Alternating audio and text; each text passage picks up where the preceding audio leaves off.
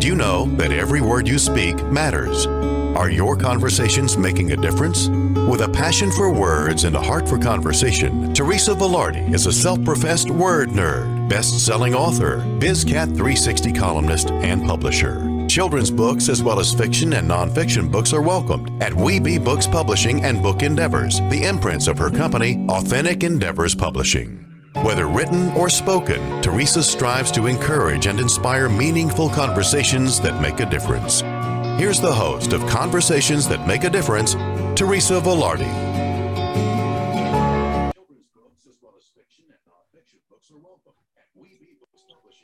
Hey everyone, and welcome to Conversations That Make a Difference. I'm Teresa Velarde, and I am so thankful that you're here for another edition of my bi-weekly show. We go live on the first and third Tuesday of the month. Um, today's the second Tuesday of the month, so this is, I guess, a special edition. Okay, um, just want to let you know that you can see conversations that make a difference weekly on the replays at 5 a.m. and 5 p.m uh, with the live call-in shows, as I said, on the first and third Tuesday of the month. You can also hear us on your Alexa. You can just ask her to play Dream Vision 7 radio network, and you can see us on YouTube, and all the replays are on my page on dreamvision7.com. So anyone who knows me knows that we usually start up with prayer. Um, before I introduce my guests, we're going to do that. So if we can just take a minute um, and today, for anyone who's in the United States, this is election day. So if you haven't gotten out and, and voted, I suggest you do that just because it's the right thing to do. It doesn't matter what side of the conversation you're on. Just it's my it's our duty to do that. So anyway, let's say a prayer. I start with the serenity prayer. God, grant me the serenity to accept the things I cannot change, the courage to change the things I can, and the wisdom to know the difference. And I also want to say that it is by God's grace that we are fabulous, blessed, and highly favored, living in our greatness, using our gifts and talents, making a difference in the lives of others with passion and purpose, and all of God's great universe is conspiring in our favor. And we gratefully say, Amen. So today we have a family affair going on here. one anyway. We were going to have two, but unfortunately, Nick couldn't make it today. So I'm going to introduce those of you who are here, and we'll start with uh, with Jackie Long. Jackie is a transformational success trainer and coach. Trained by Jack Canfield. She is a certified Canfield Success Principles trainer mentored by Sean Smith for over 10 years. Jackie is certified in neurolinguistic, neurolinguistic programming, say that three times fast, also known as NLP, and featured trainer for Sean's advanced coaching certification programs. Prior to coaching and training, Jackie spent 20 years in the corporate world, owned and operated a mystery shopper company. That's interesting and, and achieved success in direct sales. With over 30 years of leadership, training, and mentoring experience, Jackie customizes programs for clients, helping them to achieve their personal and professional goals. Jackie enjoys traveling and spending time with friends and family. And Jackie can be um, reached at Coach Jackie, J A C K I, long at gmail.com. Welcome to the show, Jackie. Nice to have you here. Great to be here. Thank you, Teresa. You're welcome. And we'll also welcome in Sophia. Sophia Long is Jackie's daughter. She graduated from Carmel High School in 2019 with an honors diploma. She has dedicated herself to her passion for activism and equity. This scholar has been through a number of life experiences that have offered her the opportunity to grow both personally and professionally, including mentorship from the author of The Success Principles, Jack Canfield. Isn't he like the best? I have to say, I love Jack Canfield. she is an undergraduate student studying in, at Indiana University, Purdue University, Indianapolis, and she will graduate with a bachelor's degree in an individual major with a concentration in women, gender, and sexuality studies, a bachelor's in sociology, and a minor in communication studies in 2023. That's quite an ambitious agenda you have there, Sophia. Mm-hmm. And you can reach Sophia at sophiaglong at gmail.com. And we welcome in the co author of The Fourfold Formula for All Things Wellness, Marcus Wettstein. He has practiced endocrinology for nearly 30 years. He is a diabetes, metabolic, and stress management specialist. He also works in energy medicine as a licensed well practitioner. He assists clients in improving their health and wellness by measuring their energy field, stress level, health status, and energy reserve via electrophotonic imaging. He lives in Colorado with his wife and has three children and enjoys skiing and hiking. And you can reach him at MW E-T-T-S-T at gmail.com. We'll let you give you guys contact information later on as we go through this, go through the stories. So welcome, Dr. Marcus. Teresa, thank you for having us on the show. Really appreciate it. I'm excited to have this conversation. Mm-hmm. I'm a little sad that Nick couldn't make it, but we'll have him in, in another time. But um, so all of these authors, the common denominator in this conversation is the fact that they have everyone has contributed a story to the fourfold formula for all things wellness. And this is um, these are true stories of the heart, spirit, mind, and body. And this came about when um, Peggy Wilms contacted Dr. Marcus. The two of them put their heads together and they put this book together and invited people to join the conversation about all things wellness. Wellness is just not about going to the gym every day, it's got lots of factors, and you can learn all about the wellness wheel, the All Things Wellness Wheel in this book. It's available on Amazon, so get your copy. This makes a great gift. You know, I have to tell you, I find it very interesting, especially with Jackie and Sophia, that neither of you knew what the other was writing about, or did you? But when you wrote about was the same thing from two different perspectives. So, Jackie, I'm going to start with you, if that's okay. Sure. Okay. Well, so I actually um, had decided what I was writing about and didn't know what Sophia was writing about. And then she sent me like her, her very first draft. Mm-hmm. and i was like uh-oh. So i called peggy and said what what do we do here? And she's like i think it's great. I think you should do it. It'll be the same story from just two different perspectives. And also in the story, we just focused on different things. Like there's mm-hmm. so much more. I mean, I actually have a lot more. I, I didn't take from a book that I had in progress several years ago, but it's mm-hmm. the same topic. And I don't know how many pages I've already written. So I knew I really knew the topic I wanted to talk about. And um, so anyway, that's what happened. Yeah. She said, Yeah, we'll run them back to back. Yeah.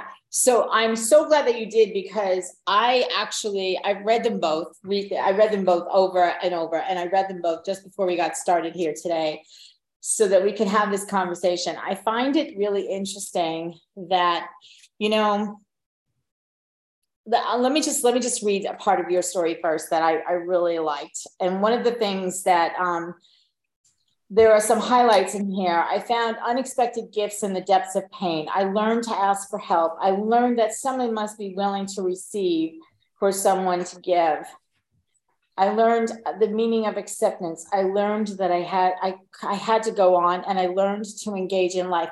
You know, if you read nothing else, if you read nothing else, those things, those factors, regardless of any situation, and this was a tragic situation, um, are helpful to anyone. I mean, I, I I'm like, so give us a recap of what actually this story is about. Um, and then I want to read you something that I found to be extremely, extremely helpful to me. I have I lost my dad, so I've sit in your shoes, Sophia. I lost my dad um, a while back. And I also sit in Marcus's shoes because I had the same kind of growing up as as Marcus did. in the same type of environment. So this is going to be an interesting conversation. Jackie, why don't you give us a synopsis of your story? Sure. Um, well, so my husband was diagnosed with kidney cancer. My kid's dad, Sophia, and her brother Alex, uh, they were eight and 15.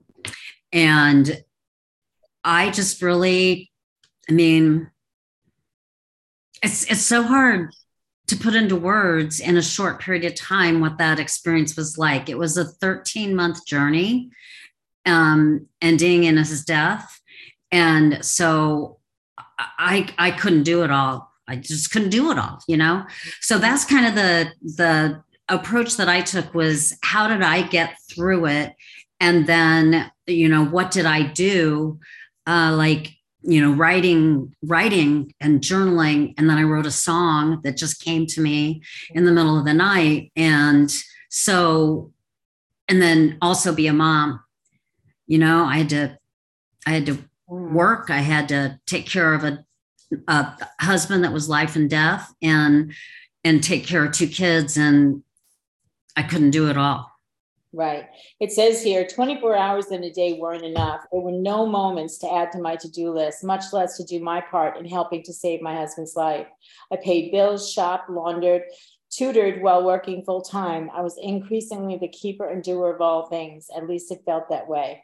You had to learn how to ask for help. And then people came in to give you a hand um, and do the things that you were doing outside, doing the shopping, the laundering, the tutored you know, being the tutor for the children.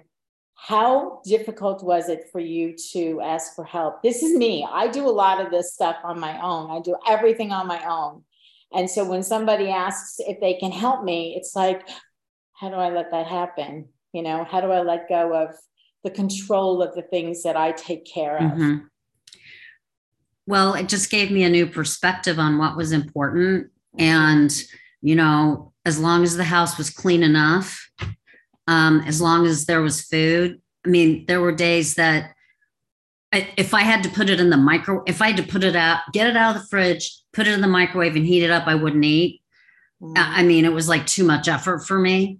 Mm-hmm. Um, so literally, I didn't cook a meal. I don't think this is in the book, but I didn't cook a meal for six months. Wow. We had, I don't know how many people, easily a couple hundred or more helping us at some point or more. And and asking for it what what i learned then was i wasn't asking for me. I was asking for dale and i was asked you know my husband and i was asking for my kids. Right right. So that made it easier. Um now i'm in a position to ask myself. I'm a, um, oh my gosh, a year now. I'm a, uh, like, I just passed my year. I'm a breast cancer survivor. I have not put that on social media. I have not announced that publicly, um, but I I asked for help. Yeah, that's awesome. And uh, uh well, I'm glad that you are a, a, breast cancer survivor. Let's let's keep praying that that stays stays as it is. Thank you. Yeah, absolutely you said you learned that someone must be willing to receive for someone else to give. And it says here that um, you loved having people around you and you invited friends and family into your lives to help get through that time, the time when Dale was um, undergoing his um, his illness. Everyone, everyone involved hope everyone involved hoped and prayed that he would beat this nasty disease. People came out of the woodwork and humbly asked how they could help. Saying yes allowed people to move from helpless to helpful. Sometimes we give the gift of allowing them to step into being the helpful people in our lives when we need help in any given situation. And I had I learned that myself who both my parents died of cancer. And I had to put myself in a situation where I had to rely on other people because I was out of state where, mm. where, where they lived. And so what how how did that shift things for you personally by allowing that to happen?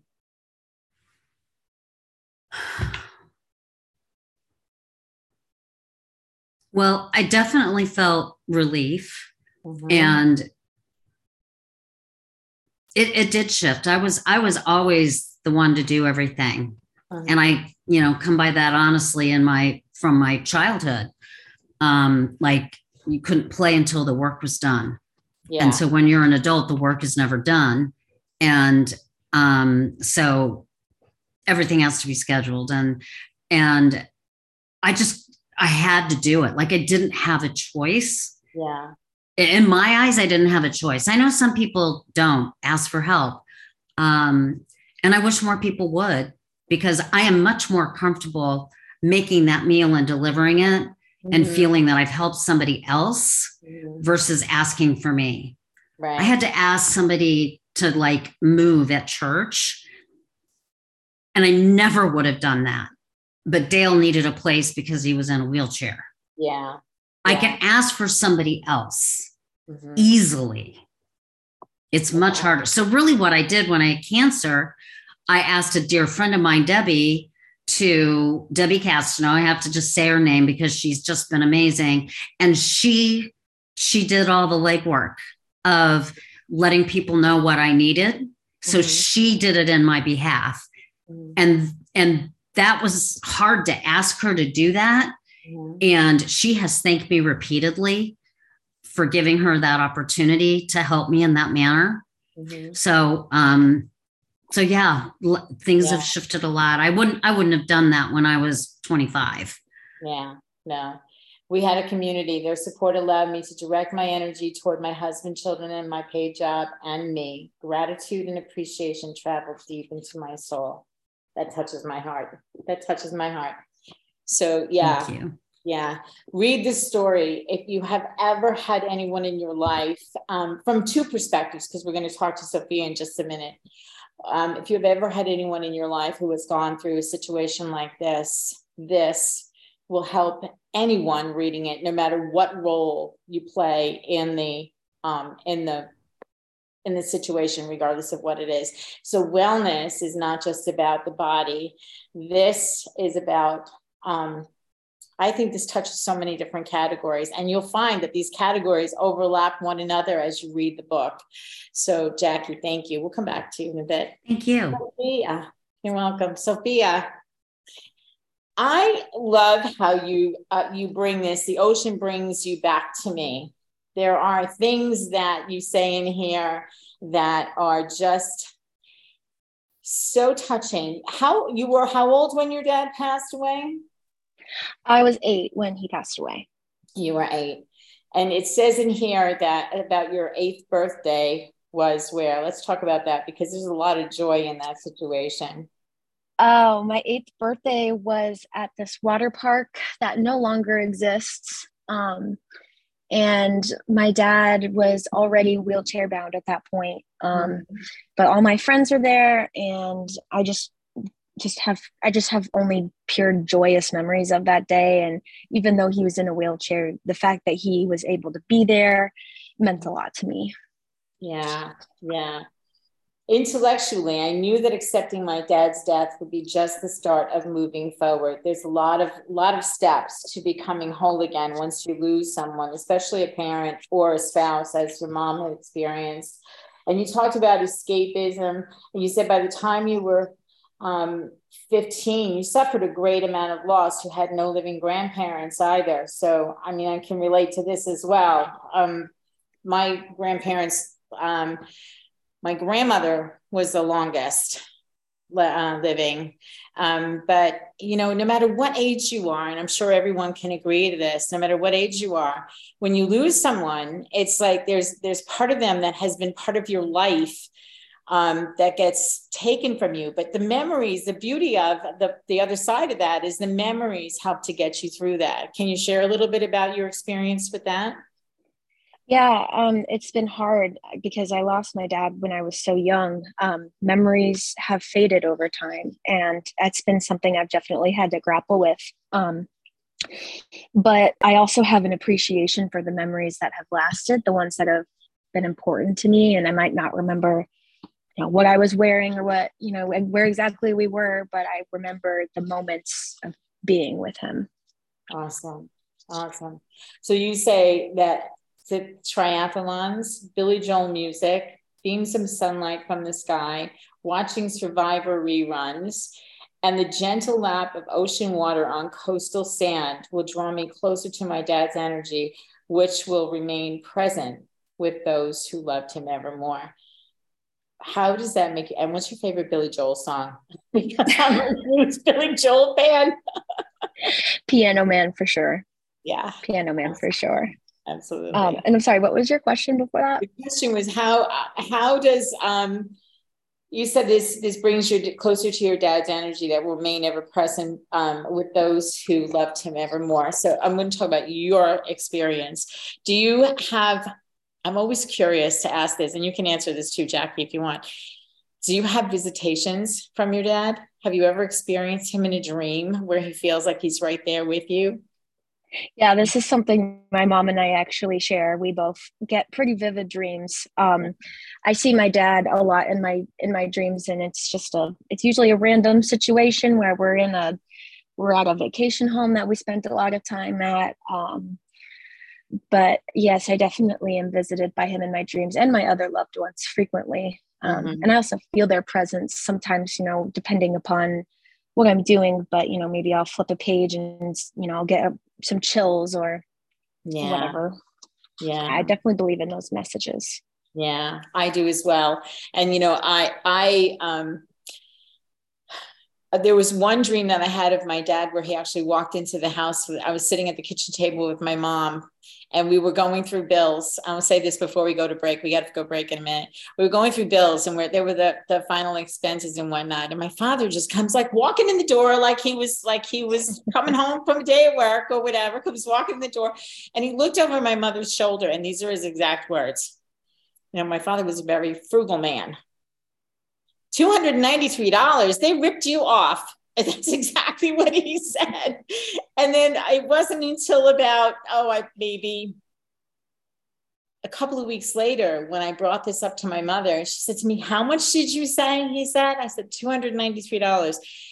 She said, That is the exact amount of money your father had in his wallet the day that he died. So you can't make this stuff up. They, I believe that, I believe that no matter where we are, there is always a presence of our loved ones, regardless how how far gone we we how far the time has passed. Um, that they're always with us. And so we'll talk a little bit about my, that a little more when we come back. But we do have to go to our first break. So just listen to these messages and we'll be right back.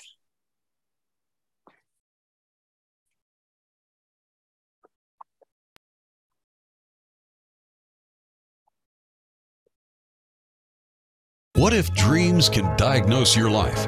What if we can meet the love of our life in dreams? Join host Kat O'Keefe Kanavos, the number one internationally best-selling author of Dreams That Can Save Your Life, written with Duke University medical doctor Larry Burk. Dreaming Healing is where we'll explore dreams, research, and interpret dreams from you, the caller. Dreaming Healing shows can be heard every Tuesday at 9 a.m. and 9 p.m. Eastern, with live shows on the first and third evenings at 9 p.m. Eastern, 6 p.m. Pacific Time on syndicated Dream Vision 7 Radio Network. Come live your dreams out loud with Kat.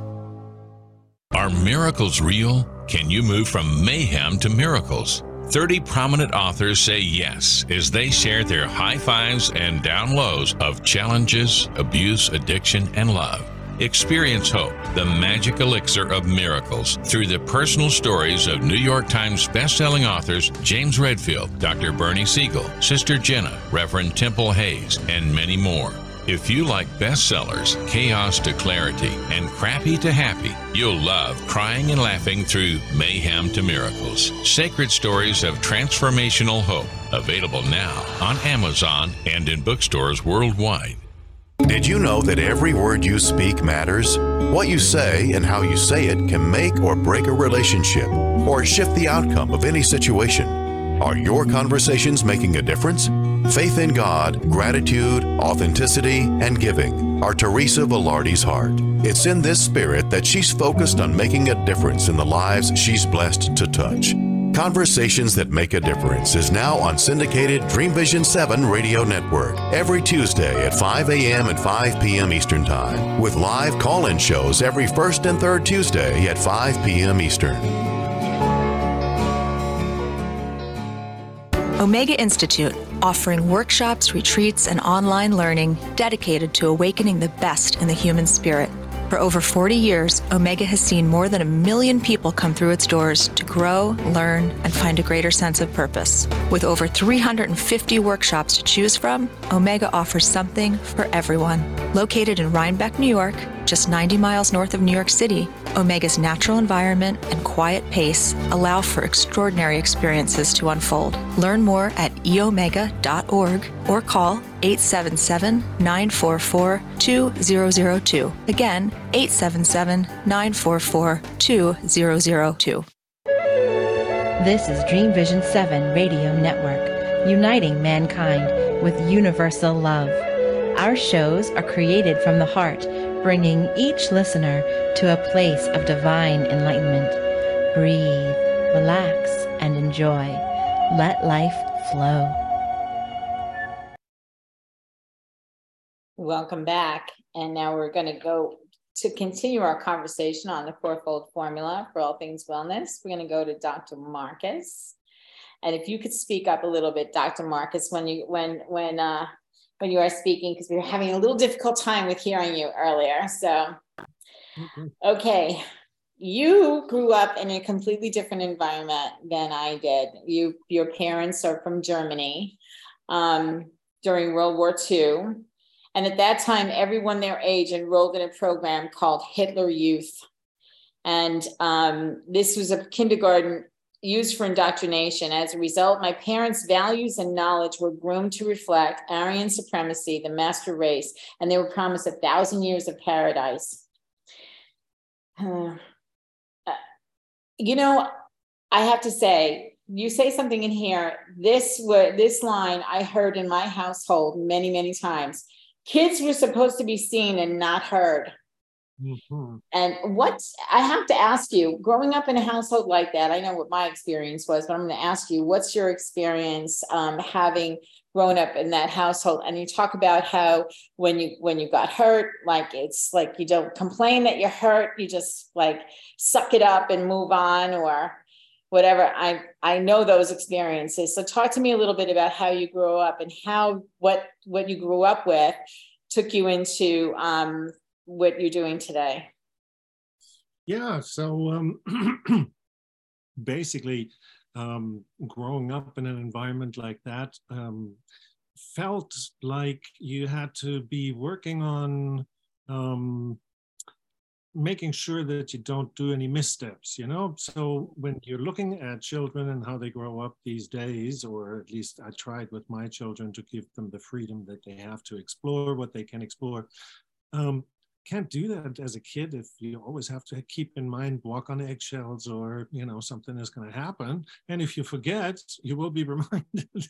Exactly. So it's a, it's a it's a little bit difficult to have sort of a carefree kind of attitude. And stress was really as far as i'm concerned um, a, a big developmental handicap back then as a result of all of this type of environment you know? Mm-hmm. absolutely yeah, and um, how that got me, well, I was just lucky in terms of my interests that it pointed in the direction of me, you know, developing something that I felt passionate about that happened relatively early.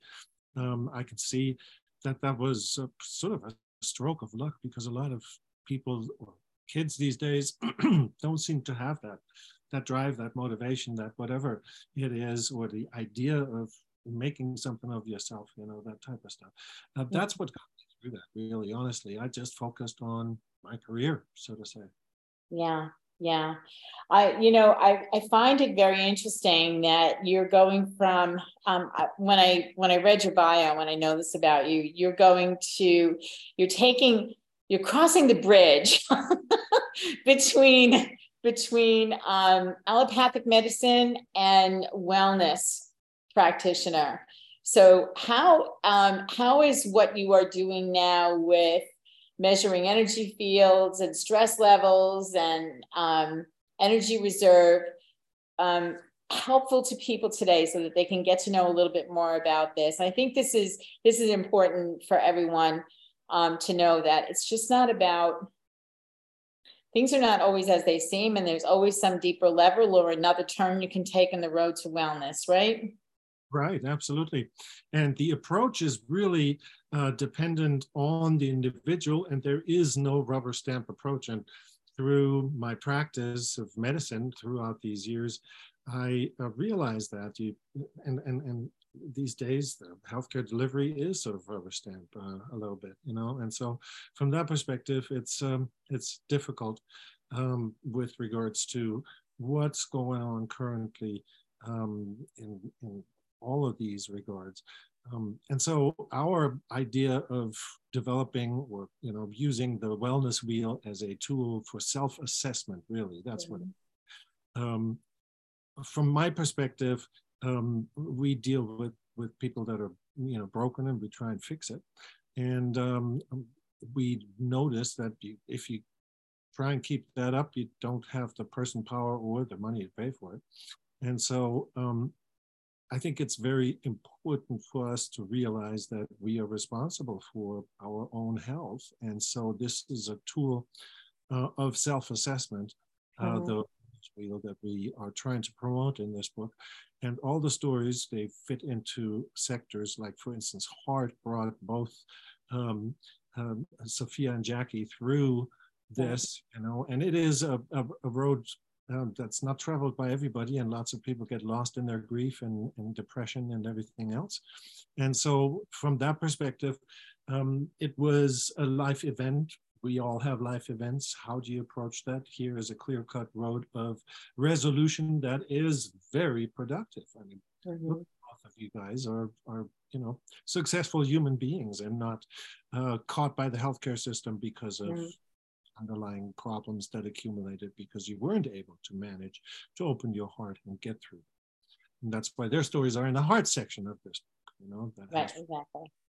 Now you talked about you just said we are responsible for our own wellness. Do you want to talk a little bit about what is coming next? I mean, I know that this book, The Fourfold Formula, gives an overview of the various different types of um, gives an overview of the um, the different quadrants of the wellness wheel.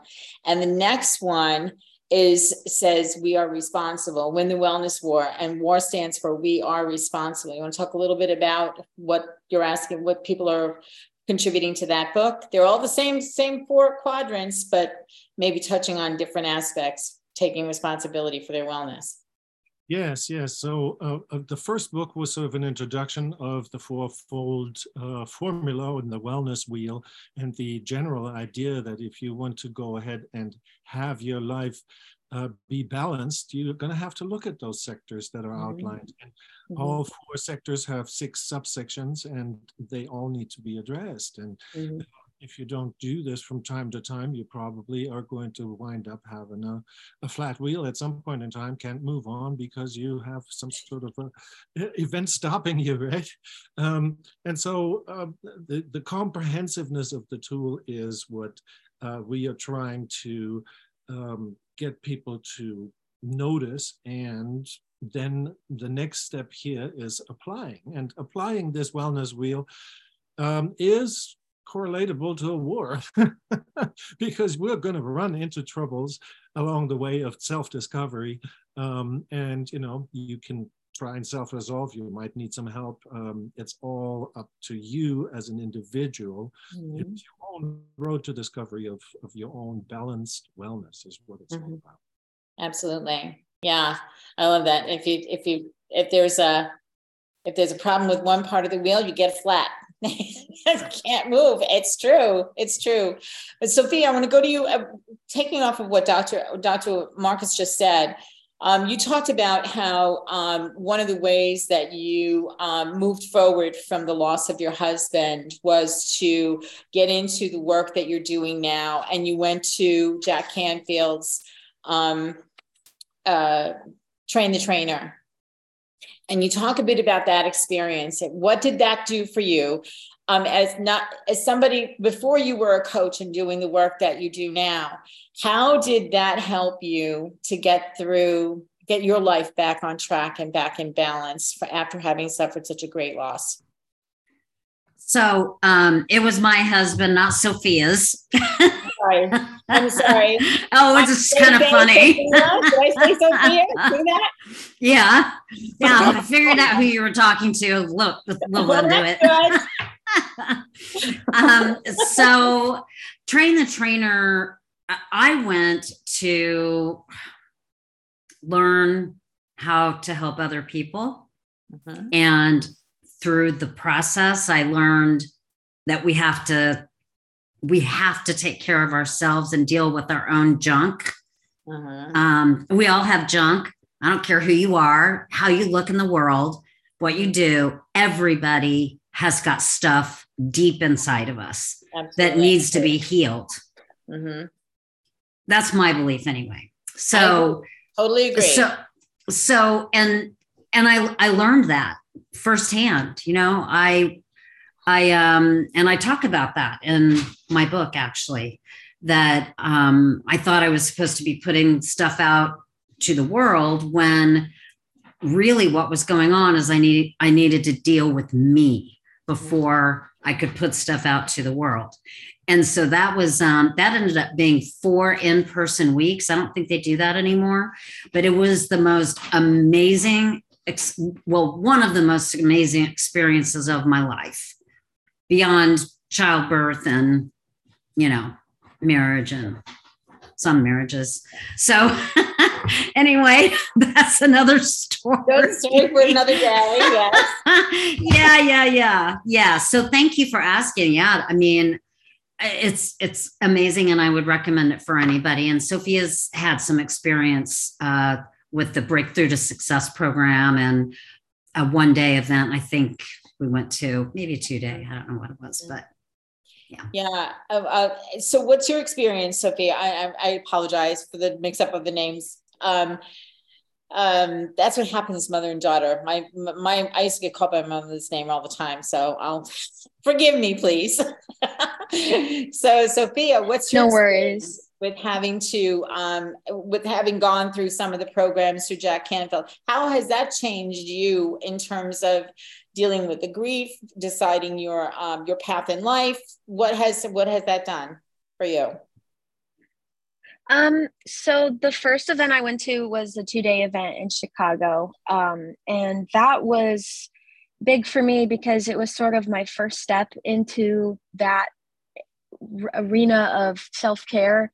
Um, I was only, I think, 15 or 16 at the time, so I was pretty young. And then I was 17 going on 18 when I did uh, BTS, which is a week long event. Um, mm-hmm. And I think that when I was there, I just was I was really stretched. I was stretched beyond what I thought I could do um, because we're challenged to create all of these different goals for ourselves in different areas of our lives. And um, there were people who were saying, "I think you can do more," or "You're not challenging yourself enough," mm-hmm. and they were right. They were totally right. Um, and so it has definitely impacted like the the way in which like the, the information that i have taken in um, as a student and as a person in the world. And um, yeah i think it's it's just um, it's it took my it took my pain and made me want to make it into something i can use to help other people. Not necessarily the grief from my dad but other kinds of pain other kinds of pain as well.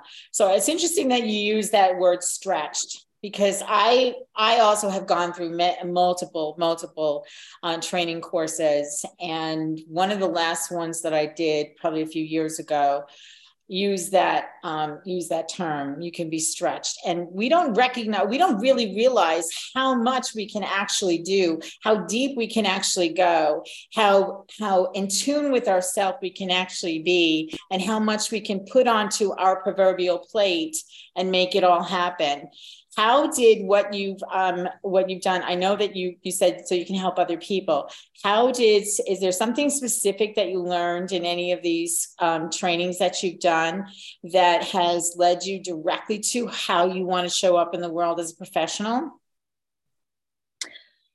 Well, I think that um, I think that when I was there for the BTS event, that I uh, I my um, worldview expanded in terms of how I could go about helping people. Um, at that point in my life, I was looking to um, teach in impoverished areas, and now I, am hoping to um, find a nonprofit organization that I can work with to help um, a marginalized group of people in some way. It's pretty different from what I was initially gonna do, but um, just having that experience and being able to look at myself personally, financially, developmentally, mm-hmm.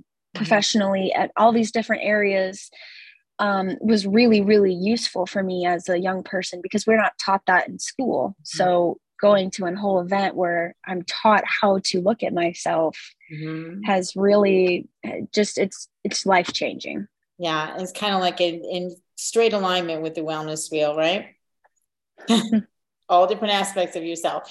And with that, we need to go to the second break. I can't believe this hour is going by so quickly. So bear with us. We're going to come right back after these messages.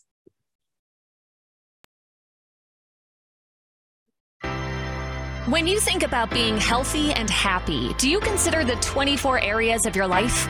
Probably not. With the All Things Wellness Wheel, you become self empowered, allowing you to make healthier decisions about relationships, nutrition, sleep, exercise, stress, and even your value system. The All Things Wellness book series, written by Peggy Wilms and Dr. Marcus Bettstein, teaches about the ATW wheel and brings dozens of true and personal stories from real people. The first of these multi author books, The Fourfold Formula, features the foreword written by the Celestine Prophecy author, James Redfield and is now available on Amazon. Reserve your spot now to become a published author in Book 2, Win the Wellness War, We Are Responsible. Visit allthingswellness.com slash author for more information.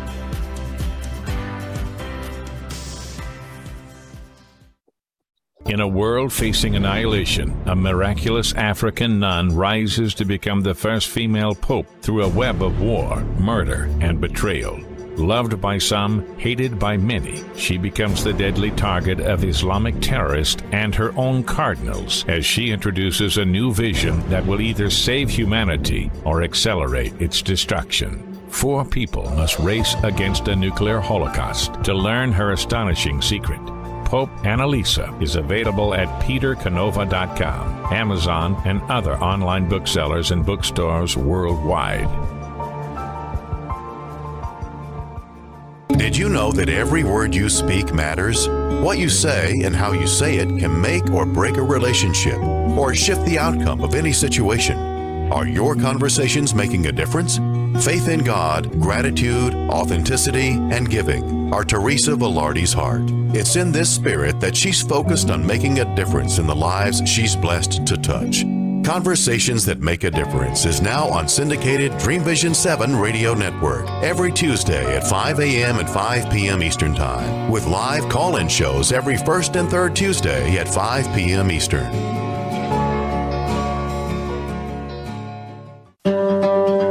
Why are we here? Can we be happy? Questions asked from millennials to boomers. Crappy to Happy, Sacred Stories of Transformational Joy answers them using true stories of grit, grace, and love. James Redfield, author of The Celestine Prophecy, wrote in the foreword This book is a seminar about emerging truths and offers grounded solutions through the art of the comeback. Dr. Bernie Siegel, a contributing author, wrote Bodies die, but spirits and consciousness survive and recycle. So grab some tissues, open your book, and prepare to cry and laugh till it heals. Crappy to Happy by Reverend Ariel Patricia and Kathleen O'Keefe Kanavos. Available from Amazon, Barnes & Noble, and booksellers worldwide. This is Dream Vision 7 Radio Network, uniting mankind with universal love. Our shows are created from the heart, bringing each listener to a place of divine enlightenment. Breathe, relax, and enjoy. Let life flow. Every time I hear that, I take a deep breath. It's just like so cleansing. It's crazy good. Dr. Marcus, I'm coming back to you over here. I'm reading the, the very last paragraph of your story. Right before that, there is a statement that says to remind the brain to check with the heart is the art of living. And you say a balanced heart slash mind relationship resulted in a rather uncomplicated and stressless life. So I had to work on taking some of the power of the mind and giving it to the heart. In the beginning, the heart had a very subdued voice. Now it is much easier to recognize that the heart is being neglected. The results are awesome. Even my mind is content with the results and does not fret over the loss of power. The bliss of sharing and community in love is too convincing. So, I have to ask you now I, I just want to say this i have been on this journey with dr marcus and peggy and all of these people behind the scenes because i've been reading the stories as they came in and i will read the next group of stories as they come in but i have watched you go from that um the person who was very quiet didn't really have much to say kind of like more in the background just busy doing your day to day and and out comes this person who is like okay this is a great experience. I want to do more of this. And the heart mind relationship that you describe in this paragraph is so fully evident to me it's ridiculous. Nice. Thank you. It's it's ridiculous. I want to give you that i want to give you that um, from my perspective because like i said and you're welcome. You just you you have just like transformed before my eyes. And and i imagine that a lot of people who contributed to this book has done have done the same thing this is this is this moment that you talk about on the exhale and the inhale where you actually hear the heart's voice is this anything that has taken you to the place where you have opened up your practice to more holistic ways than just the the uh the way that you were practicing medicine before? Are, are there is there a connection there?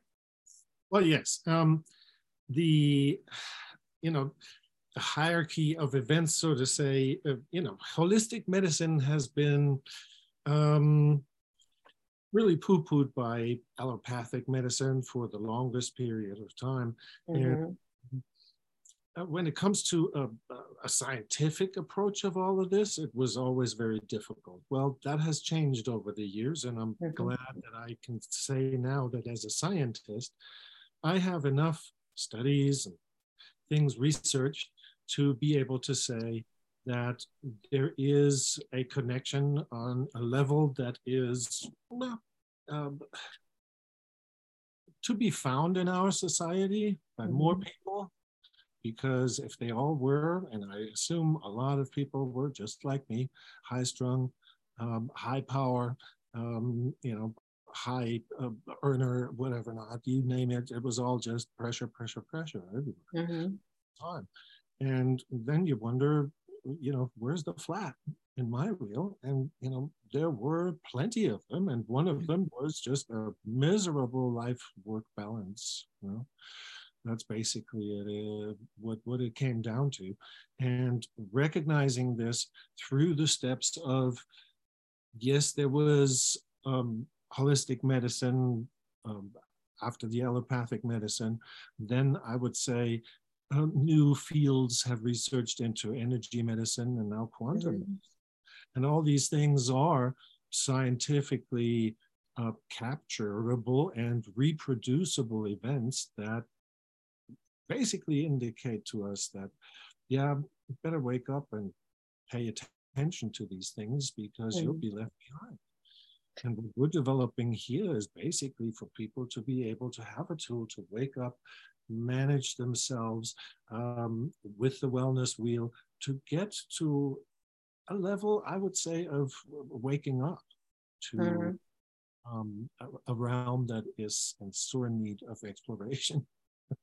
Has this has this um, uh, experience of putting this book together through your own um, delving deep inside, let's say, and through the the all the stories that have been contributed to this, has this played a part in your attitude towards um, medicine in general? Well, yes, absolutely. From the perspective of me practicing medicine, no. I still do exactly what is required and what mm-hmm. is regulated and what is uh, right to do for people and scientifically mm-hmm. proven to be the right thing. But there is a new door that has opened. There you go. Gives us the opportunity to uh, deliver more healthcare because I think healthcare has gotten brushed aside a little bit. And, mm-hmm. you know, mm-hmm. talk about that forever. But the point here is that um, the spiritual aspect of things, the energetic aspect of things needs to be accounted for uh, in allopathic medicine as well. And I do that these days. I talk to my patients. I have a closed door. Um, there is no need to uh, not be able to talk to people sensibly about developing something in their life that will move their disease uh, in a in a better trajectory or maybe mm-hmm. solve it. Mm-hmm. So mm-hmm. lots and lots of uh, new found, very fantastic new uh, developments that are um, providing me yeah. a lot of joy and, and less anxieties. yeah. It's amazing how when we open our eyes, we see what's around us, right? Oh, it's yeah. amazing. It's amazing. So I want to ask a question. We have like we have like nine minutes left, not even no, seven minutes left. So I'm going to ask a question that I've asked everybody that I have um, interviewed on this book. And I wanted to ask um, Jackie first. It, through the experience of being part of this collaboration, is there one word that can describe your experience in the in this whole thing. I know that i want uh, before you answer that question i have to ask you this too because you you alluded to it at the beginning of our conversation and also in your book i mean in the in this book. Where are you in terms of writing your own book? Are you moving forward with that? I hope so um, I'm not actually. I feel like it was more for my healing than anything else. And um, I have not looked at it in quite some time. Um, I looked at a few pieces of it when I was writing this story, but um, not not today. I'm not saying not never. I'm saying not today. Awesome. Awesome. So give me one word that described your experience in the first book. And are you going to move forward to the second one? Sure. One word. Um, supported. Awesome. Awesome. And yes, I am going awesome. to be in the second book, and I know what I'm going to write about. I have a lot of notes, so um, I'm getting close to actually doing something that might be publishable. Perfect. Awesome. Thank you. Mm-hmm. Supported is your word. Sophia, what's one word to describe your experience in this book? Becoming part of this um, um, fourfold formula book?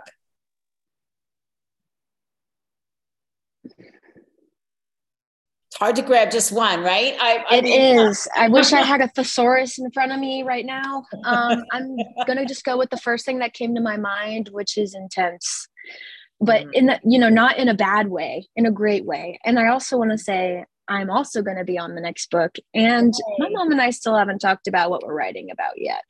And it'll be interesting to see what happens. It will be interesting to see what happens with this, you know, because I I find it really it's amazing how I was having this conversation with somebody the other day, and we talked about how parents are connected to their children in a way that um, we can't really explain in words it's just something, maybe it has to do with the DNA. Maybe it has to, I don't know. I'm not going to go into the whole thing about it. First of all, we don't have time. And secondly, I'm not going to ramble. But the bottom line is, the bottom line is, is that uh, it impressed me how the two of you chose the same topic and the same circumstance in your life, which is probably the most the most profound circumstance that ever happens to you from so many different standpoints um, and that you both chose the same thing, wrote about it from different experiences, and allowed each other the opportunity to just fully be present with the, those the things that you had written. And both of your stories are so well written and are so um, powerful for people who are in any kind of circumstances where they have lost someone or are losing someone to be able to come through the other side um, you know with something good from the circumstance instead of just feeling the pain all the time. So you ladies are a great asset to this book. So thank you. Okay, so we have supported, we have intense. Dr. Marcus, what's your word for your experience for this? Well, um, definitely community. Mm, so, mm-hmm. you know, mm-hmm. talking about the fact that, uh, you know, I was one of those very reserved, very um, uh, not very open um, kind of situation comes out of the fact that you feel alone and community is the way that broke that. And i'm very grateful for that because mm-hmm. it is a surprising amount of energy that's lost in uh, feeling or you know as an outsider so to say and uh, you know any kind of negative aspect that we are dwelling in um, should be discovered and should be removed. You know, and for mm-hmm. me, it's definitely the sense of being alone. Uh, having that removed opened up a huge, huge new, new uh, life. Really. Mm-hmm. Mm-hmm. Would each one of you say that, um, and you can just nod your head, writing this, uh, taking the step to open your heart and op- and to write about what each of your respective topics and the way that you approach them would you say that this is this has opened up a new door for you in terms of your ability to share who you are um, to write more down the line um, i know that you're all going to be in the next book i'm going to be in the next book as well so um, I, I know my experience was when I first told my story that that led me into um, into into writing. I'd been writing a long time in journals and whatnot, but I never really thought about telling the story because I was afraid. What if somebody reads it? What if somebody reads it? you know, I think that we are. I think that we are. Um, we are absolutely um, responsible to take um, the steps that are necessary in order to be able to help the next person. And you said that, Sophia. And so I just, I just think that I just think that this opened up a whole new world for me. Look at the, I've got a publishing company now. Who would have thought that? Who would have thought that? So I, I think that this experience, if you have a story, this is for everyone who's listening. If you have a story that has you come through a situation. Maybe the situation wasn't so great. And in the end you're grateful for the whole experience. All of these authors are going to be in a daily gift of gratitude as well which is going to come out around thanksgiving maybe a little bit later than that. We've got a lot of stories. Um, and so i invite you to they're in this book they're in fourfold formula uh, we are responsible win the wellness war and then daily gift of gratitude. So i hope that you will all pick up those books in amazon.com when they all become available. Fourfold formula is available right now. Get your copy. It makes a great christmas gift so get one. And i want to say thank you to all of you for joining me today. And um, we'll see you again next time that's it for this edition of Conversations That Make a Difference. Make sure your conversations are making a difference in the lives of those you touch. Tune in next time for Conversations That Make a Difference with host Teresa Velarde every Tuesday at 5 a.m. and 5 p.m. Eastern, with live call in shows every first and third Tuesday on syndicated Dream Vision 7 radio network. Thank you for listening. And thank you to our producer Rachel and to our station owner Deborah Beauvais, working behind the scenes. Be sure to go to conversationsthatmakeadifference.com for your free gift. Make sure your conversations make a difference.